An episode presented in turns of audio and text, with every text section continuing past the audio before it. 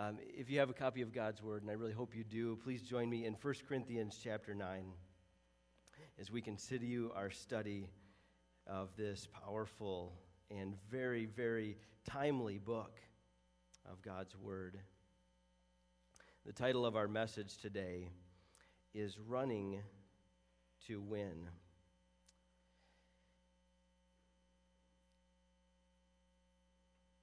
Hebrew or 1 Corinthians, 1 Corinthians chapter 9.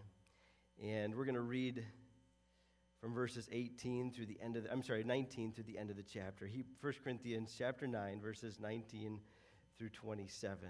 Remember, as we read this, if, if you haven't been here the last few weeks, there, there's a context here. Chapters 8 through 11, Paul is dealing with the issue of uh, eating meat that had been offered to idols.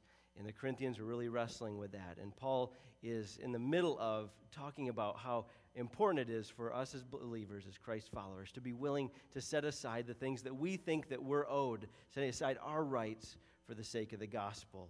And so that's where we find Paul sharing these words with us. Chapter 9, beginning in verse 19. For though I am free from all, I have made myself a servant to all, that I might win more of them. To the Jews I became a Jew in order to win Jews. To those under the law, I became as one under the law, though not being myself under the law, that I might win those under the law. To those outside the law, I became as one outside the law, not being outside the law of God, but under the law of Christ, that I might win those outside the law. To the weak I became weak that I might win the weak. I have become all things to all people, that by all means I might save some. I do all for the sake of the gospel, that I may share with them in its blessings. Do you not know that in a race all the runners run, but only one receives the prize? So run that you may obtain it. Every athlete exercises self control in all things. They do it to receive a perishable wreath, but we an imperishable. So I do not run aimlessly. I do not box as one beating the air, but I discipline my body and keep it under control, lest after preaching to others, I myself should be disqualified.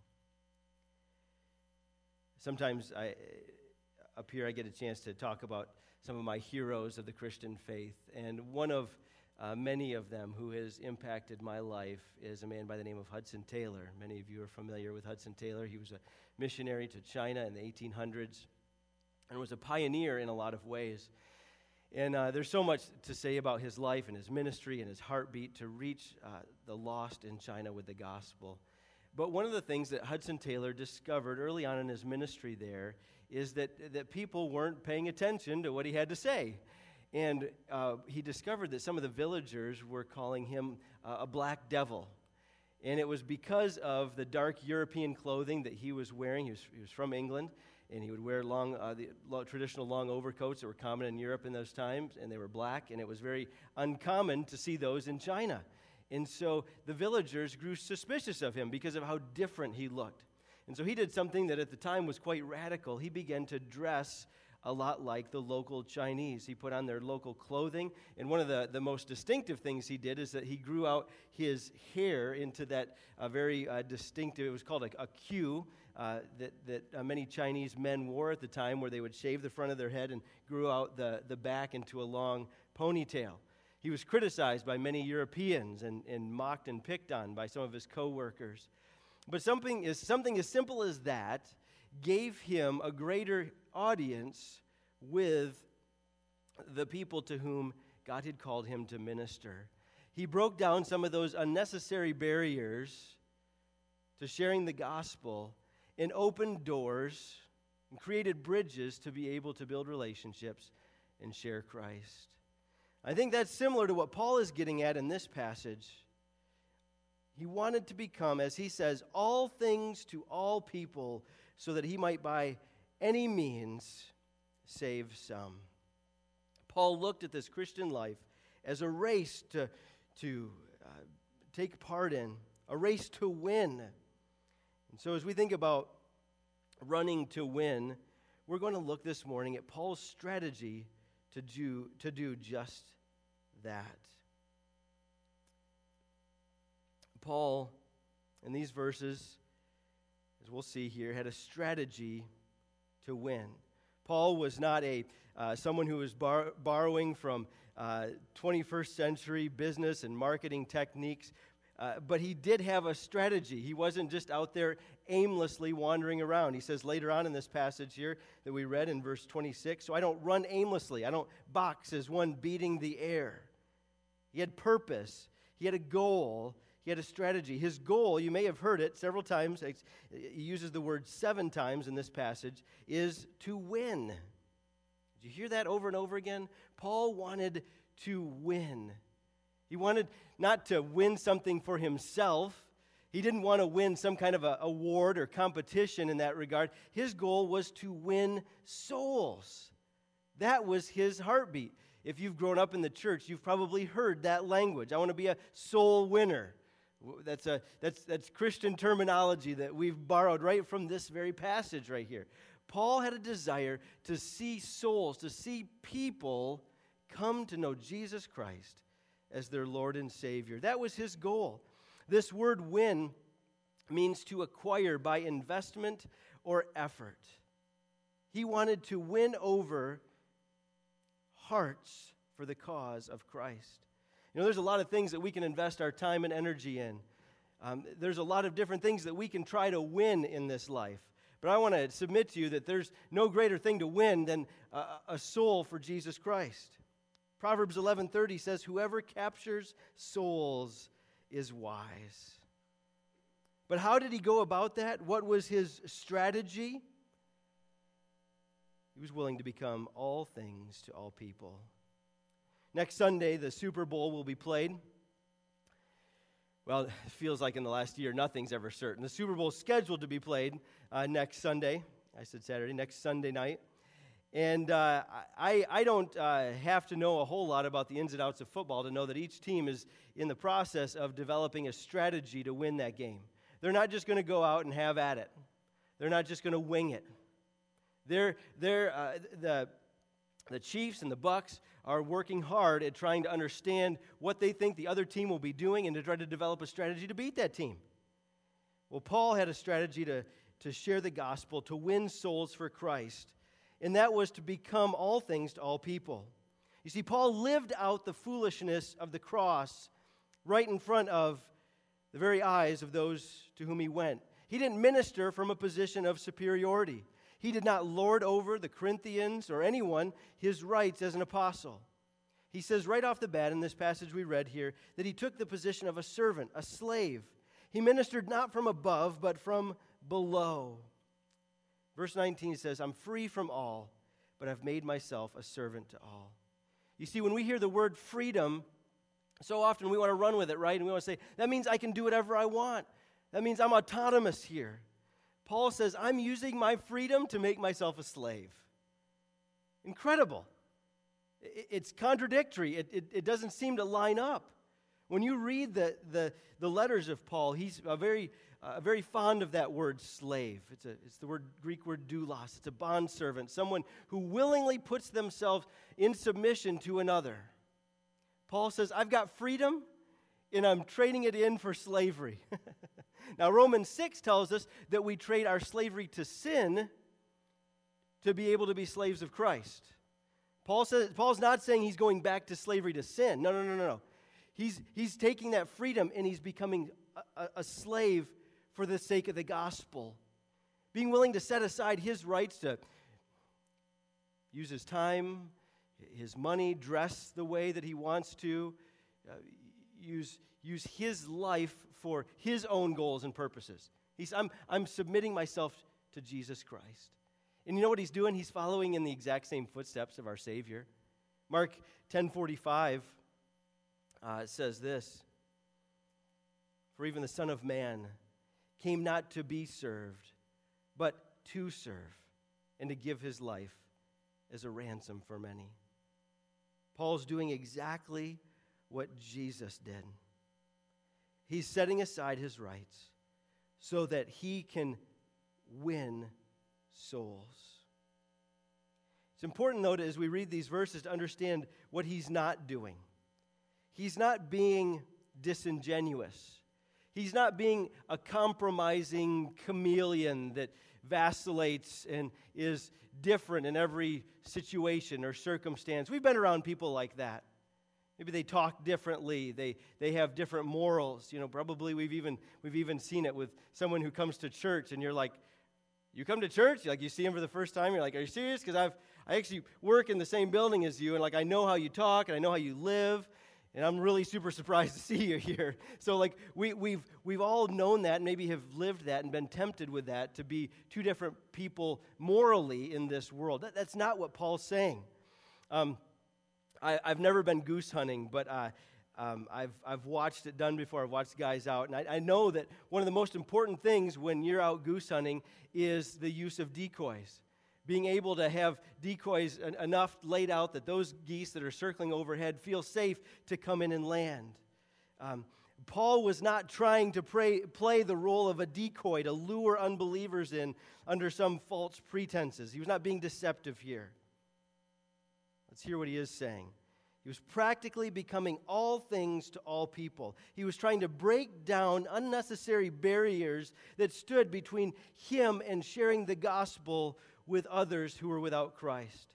And so he lists off a number of people or groups of people that he was willing to set aside his rights for and become like them. He says in verse 20, To the Jew I became a Jew in order to win Jews. To those under the law I became as one under the law, though not myself being under the law, that I might win those under the law. So he's talking, first of all, here about his countrymen, uh, those that were from a strict Jewish background who followed the law religiously and ritualistically. In what ways did he do this? Well, possibly by abiding by certain ceremonies or certain rituals that wouldn't have compromised the gospel of grace. Maybe under certain circumstances, he chose to refrain from eating certain foods or went to uh, observe certain uh, special days, uh, Jewish feast days. But there's another interesting and powerful way that he did this with the Jewish people. Um, I can't remember if I put it up there on the screen. I think I did. Yeah. In 2 Corinthians 11 24, Paul is listing off a number of things that he suffered for the sake of the gospel. And in that list of things, he mentions this Five times I received at the hands of the Jews 40 lashes minus one. Now, the, that was a customary punishment for something uh, severe in the Jewish world. They weren't allowed to uh, give you more than 40 lashes according to the law. And so they would, just to be safe, they subtracted one. And, and so uh, uh, Paul had, uh, on five different occasions, and he doesn't say why here, most likely it was for perceived blasphemy, for preaching that Jesus was God himself. Five different times, he was, he was whipped 39 times. On five different occasions, five separate occasions, he received these lashings. Now, if you remember in the book of Acts, Acts chapter 16, and we won't turn there, but it's at the end of the end of the end of the chapter, uh, verses 37 through 40. Uh, it reveals that as a Roman citizen, Paul, Paul, even though he was Jewish, he, he had Roman citizenship. We don't really know how. He may have purchased it or been granted it through some other means. So he was Jewish by heritage and birth, and a Roman citizen. A very unique situation. Under Roman law, you could not punish a Roman citizen without trial in a Roman court. And so the Jews were allowed by the Romans to punish their own for these, these uh, for breaking the, the Torah and, and their um, uh, other rules and rituals and regulations. The Romans allowed them to do that with one another, but they were never allowed to punish for a, a, a an infraction against Rome, nor were they allowed to punish for um, uh, punish a Roman citizen. And yet, In, in, in Acts chapter 16, Paul actually, in that situation, uh, claimed his Roman citizenship and got out of a beating. Why, do we ask, did he submit to it on five other occasions when he could have gotten out every single time because of his Roman citizenship? Does the question make sense? Paul could have gotten out of these lashings by just pulling out his ID card. Why in the world would you submit to a beating? I mean, I got spanked a lot as a kid. And I promise you, I did whatever I could to get out of it. Now, it never occurred to me to stop doing the things that got me into it in the first place. But once the punishment was, uh, once the sentence was received, I did whatever kind of fast talking I could to try to get out of it. And I don't remember it ever working. Why did Paul go through this? I think David Garland captures it well. He says, Paul bowed to synagogue discipline to maintain his Jewish connections. Jews were given special privileges to settle their own disputes in their own courts. If one wanted to stay a member of the Jewish community, hear that, one had to submit to its discipline. If you were not willing to be disciplined by the community, you were put out of the community. You were considered a tax collector, a, a, a Gentile, and you were out. In order to stay a part of the Jewish community, you had to submit to its discipline. I believe Paul accepted these penalties to keep open the option of preaching the gospel message in the synagogue and among his people. For Paul to submit to this punishment five times testifies not only to his mettle, but also to his extraordinary sense of obligation to his own people.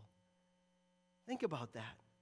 Paul's heart bled so profusely for his people that he was willing to go through punishments that he had every legal right to get out of so that he could become all things to all people. It was so important to him to have a voice in that community, to be able to go to synagogues where there were synagogues in these cities and, and at least have a, one chance to share. He said, I've become all things to all people so that at least maybe I, I could save some. If you read Romans, I didn't write it down, I think it's Romans 9 or 10, I think it's 9. Paul says, my, I have such a heartbeat for my countrymen. If there's a chance I could save them, I would, I would be willing to be cut off from Christ. He wanted to reach his people so badly, he was willing to do whatever it took. The others that Paul mentions, he mentions those outside the law in verse 21. Here he's speaking of Gentiles. To those who are outside the law, I became as one outside the law. Now, he's, um, he's not talking about sin. Hey, they lived wicked, sinful, drunken, uh, debauched lives. So, hey, I, you know, Paul did not use the phrase, hey, when in Rome. Uh, he was not willing to compromise the gospel message or his own integrity, the word of God. Rather, he was willing to spend time in places where he knew he would be maligned, just like Jesus did by eating with prostitutes and tax collectors. Paul was willing to set aside in these situations uh, whatever it was that could have been a distraction to the gospel. He says uh, that he was still under the law of Christ, verse 21, even though he was out, outside of the Mosaic law and there's a lot that we could say in there. There's a, it's really is an interesting debate. What's the difference between the Mosaic law and Paul's phrase, the law of Christ? I, I just leave it simply at this that I think Paul was, uh, was under the new covenant and he recognized that he was not bound by all the ceremonies and the rituals that were tied in with the Mosaic law. He says, No, no I'm, I'm still submitting to the Word of God to the regulations and commands that God has for me, but I'm, I'm free from all the trappings, all the things that were a part of that Mosaic law. And now I'm free in Christ, not to do whatever I want, but free to be a servant, free to be obedient to His moral law by the power of the Spirit. He ate with Gentiles, lived among Gentiles. In fact, I think you could make a case for that one time in Acts chapter 16 where Paul uh, uh, appealed to his Roman citizenship, and then the, the, later on he appeals to Caesar so that he can get a trial in Rome. I think a big part of his strategy was to be able, along the way, to be in unique places with Gentiles that he would not normally have been. On this ship, where remember he was shipwrecked, and then, and then he went on to Rome. And we find out from Philippians that it seems like even uh, there were some in Caesar's court who were coming to Christ through Paul's witness and ministry. Paul was willing to do whatever it took. He even says, To the weak, I became as weak. Verse 22. Remember, we heard that phrase, that term back in chapter 8, referring to those who had sensitive consciences about the meat that had been offered to idols. Paul literally adjusted every aspect of his life so he could better draw souls to Jesus. Wow. Every aspect of his life, no stone unturned. His whole life was committed to drawing souls to his Lord and Savior. I want to tell you, if, if you're not already making the connection, that if you take these steps in your life, if you're willing to do whatever it takes and become all things to all people, I promise you, somewhere along the line, you will be misunderstood when Hudson Taylor ditched European clothing for local Chinese garb and grew out his hair in a weird ponytail, uh, he was mocked by other missionaries, other people who were in China trying to do the same thing he was and share the gospel. When we choose to become all things to all people, when we're willing to set aside our stuff, our rights, to reach the lost, we will be misunderstood on both sides, by believers and unbelievers alike.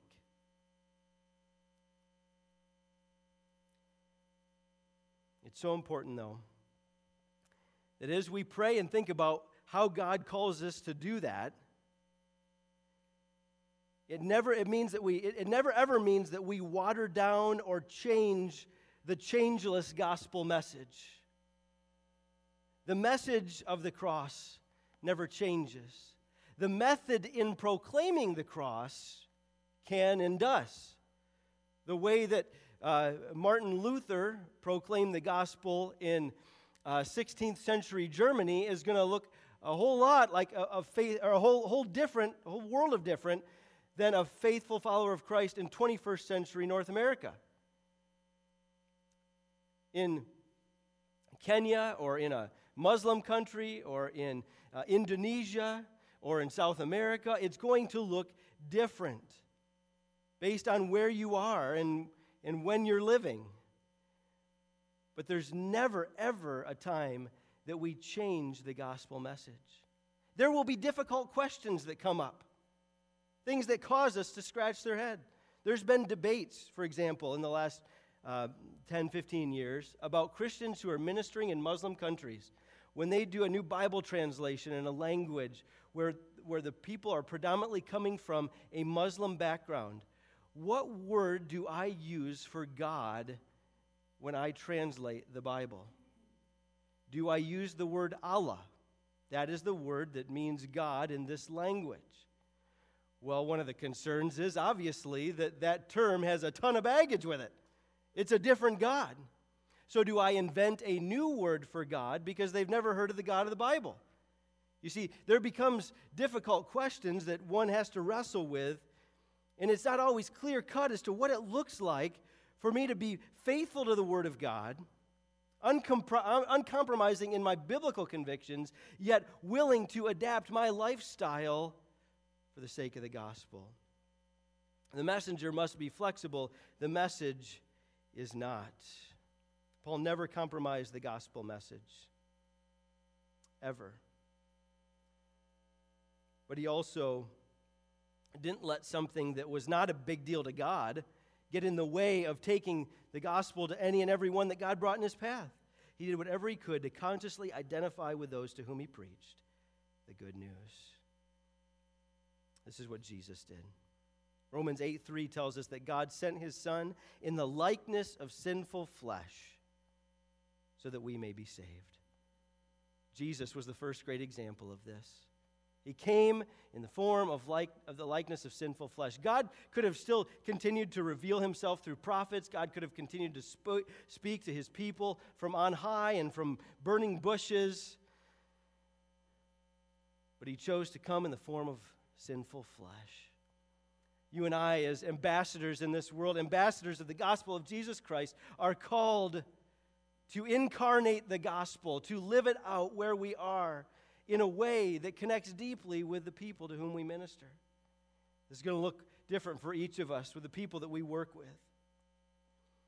And so, Paul, as we see here, the, the first thing that he did was he, has, he had a strategy to win. But then he also had the discipline to finish. The discipline to finish. Paul knew that living this lifestyle required faithful endurance. There were temptations to quit all along the way. When you're living this kind of a radical lifestyle, being willing to set aside your rights, it's going to get exhausting. It's going to get discouraging. There are going to be times when you're hurt deeply by believers and unbelievers alike. And there's a temptation to quit. And Paul knew that. And I think that's why he makes this segue into this running metaphor. And he says, Don't you know, verse 24, that in a race all the runners run, but only one receives the prize? So run that you may obtain it. Um, some of you remember a few years ago, uh, my, uh, my running coach, Michael Long, and, uh, and I uh, ran a half marathon together. I'd never run a half marathon together. I don't think before that I'd ever run more than about five miles at one time. And, and uh, so he helped, he helped train me and get me ready, ready for it. And it was down in Grand Rapids, and there were a ton of people a part of this thing. I had no idea that there were so many idiots in this world. Um, and uh, so I, I, get in there, and I, I my goals were very simple. Um, uh, the first goal, the highest goal I had, was to not die. I just, I just wanted to not kill myself in the process. In fact, before I ran the marathon, I, or the half marathon, I hadn't actually run that 13, whatever it is, 13 plus miles. I, I, I, still had yet to do it. I trained and ran 10 miles a couple of times, but I hadn't, I'd never ran the 13 miles in my life. So I just said, Lord, please don't let me die out here. This is not the way I want to go. Uh, my second goal was to not make a fool of myself. I could just see the headline, like I take off and like uh, uh, runner um, you know, didn't make it more than like eight yards, and he tripped and fell and broke his leg, you know, on his first stride. Uh, and I just was like, okay, I just don't want to make a fool of myself. There's a lot of cameras here and a lot of people here watching. I just don't want to be like an absolute, um, uh, you know, laughing stock here. And then I was trying to finish under about 11 mile pace or 11 minute pace per mile. I didn't have any illusion of winning this race. In fact, the, the winner of the full marathon was only about 15 minutes behind my finishing time of the half marathon. Um, but you know, can you imagine going to the Olympics as an athlete, whatever competition it is, running, speed skating, uh, some track and field event, and going in there like, like you can, can you imagine an Olympic athlete being interviewed and they're like, eh, I'm just glad to be here, enjoying the sights and sounds, and I don't care how I finish really. You know, I'm just going to kind of go out and you know, I, I might uh, jog the first half and just, I'm just going to kind of take it all in and enjoy that. You imagine? Nobody gets to that level of competition with a, a laissez faire mentality. You talk to any of the athletes competing, and even the ones who, like, nobody gives a world of chance. You know how they, they rank, like, you know, Michael Phelps is expected to win another gold in this, this uh, swimming event here. Uh, there are some that aren't even given a chance by the commentators and by the experts. But you talk to that person, and they are going to win that event. They are there for one reason and one reason only to win. That's their heartbeat. That's their goal. That's what they've spent their whole life training for. They're there to win. And that's what Paul calls us. That's how he calls us to live the Christian life. He says, I want you to run to win. I don't want you to, to quit on the last lap. I don't want you to let off the gas even a little bit. We're here to win. What's he winning? I think in the context here, he's still talking about souls, a lifestyle lived that longs to win others to Christ. He says, I don't run aimlessly. He had purpose, he had a heartbeat, a, a goal to see people come to know his Savior. He knew what it was like to be on a path running away from God, tormenting and persecuting people in the name of God, and yet running from God with every fiber of his being, and to be radically changed by Jesus Christ. He knew what that was like, and he longed for others to come from that life of darkness into the life of light.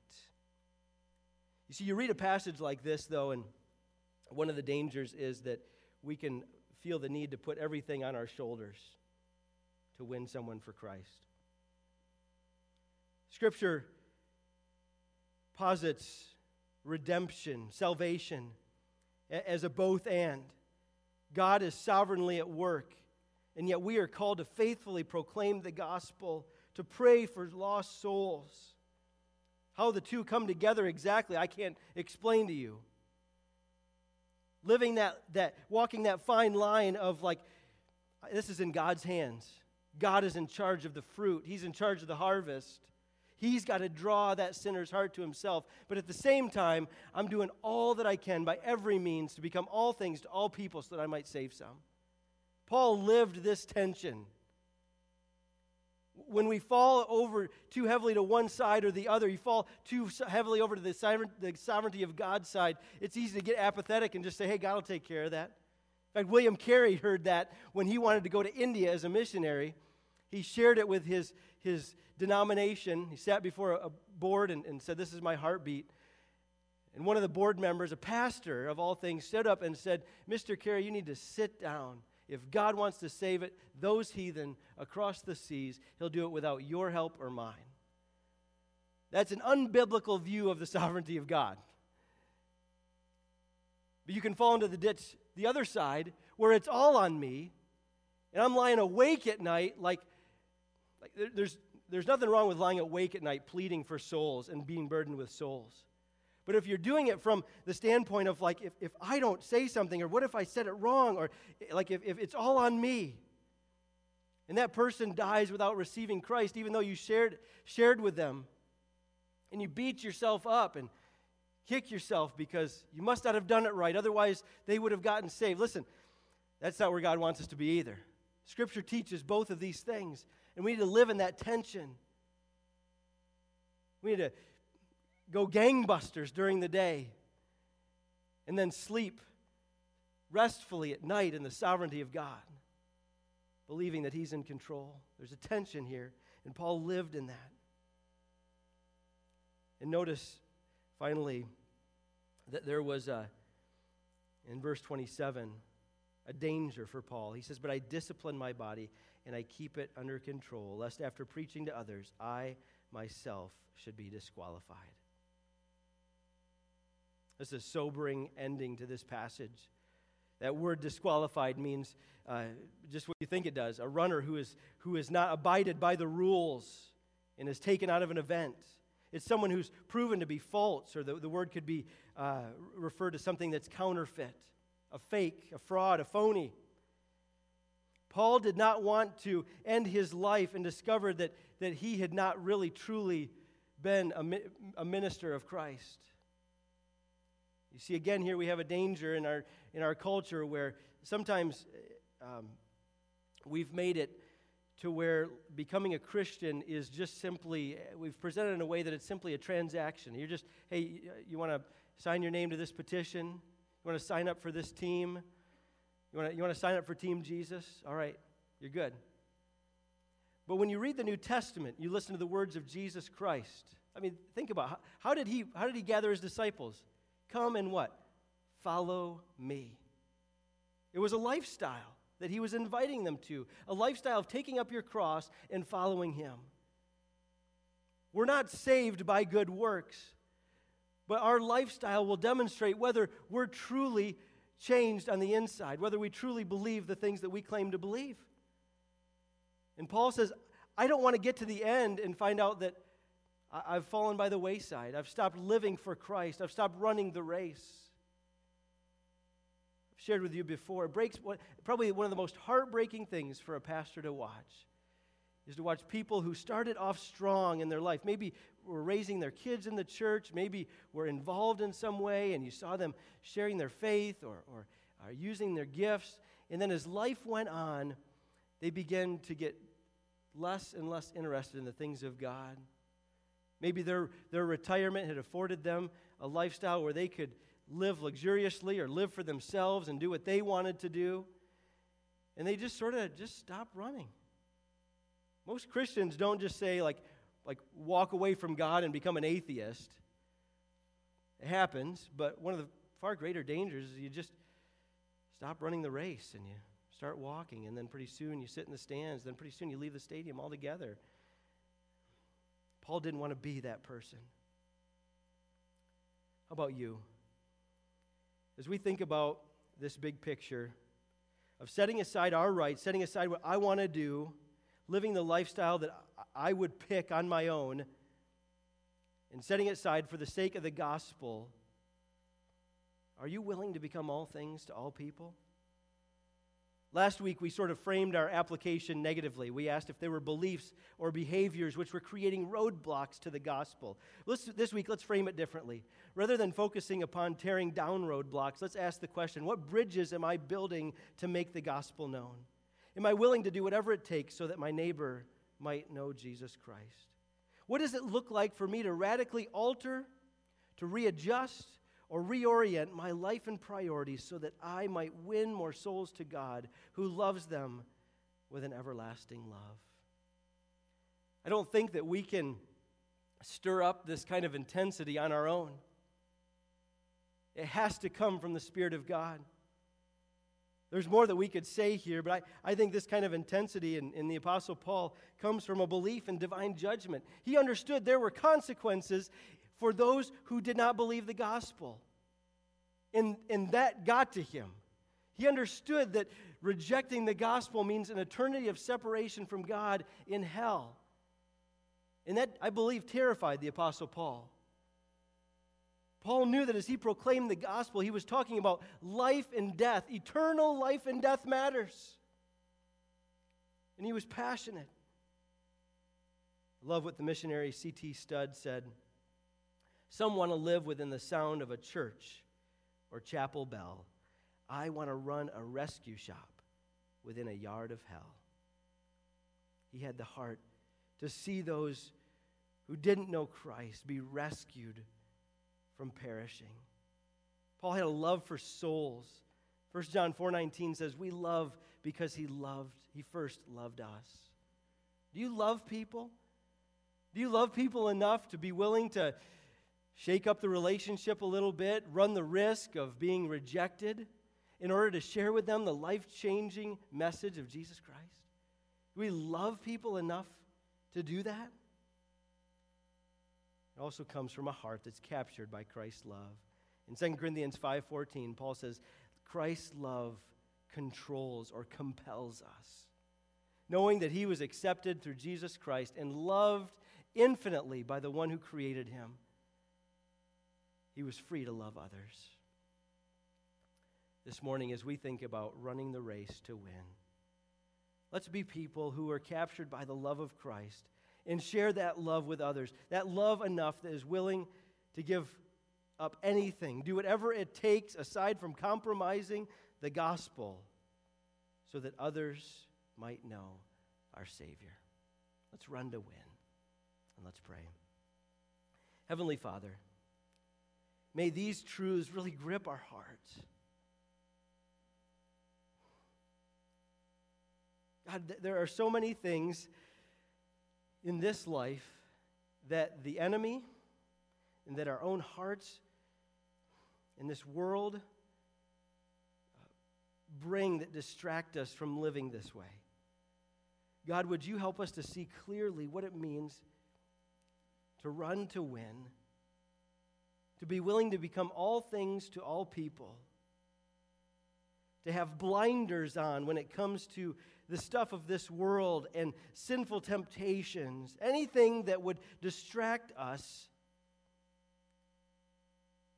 from winning the race of soul winning.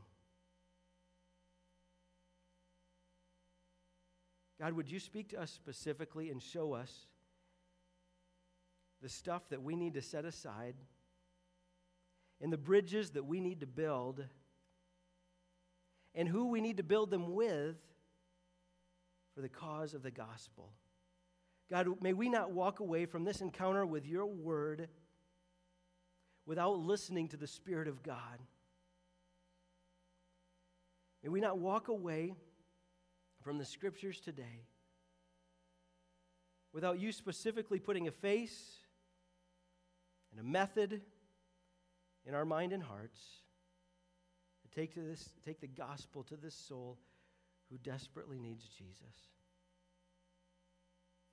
Father, I just also want to pray that if there's someone here who feels ill equipped to do this, who longs to but doesn't know how, that they would be willing to, to start that conversation with, with, with someone here at church, one of our pastors, so that they can think through how, they go about this. Father, we know that this is your will for your people, proclaiming the gospel and living it out. Oh, that you would equip us to do so.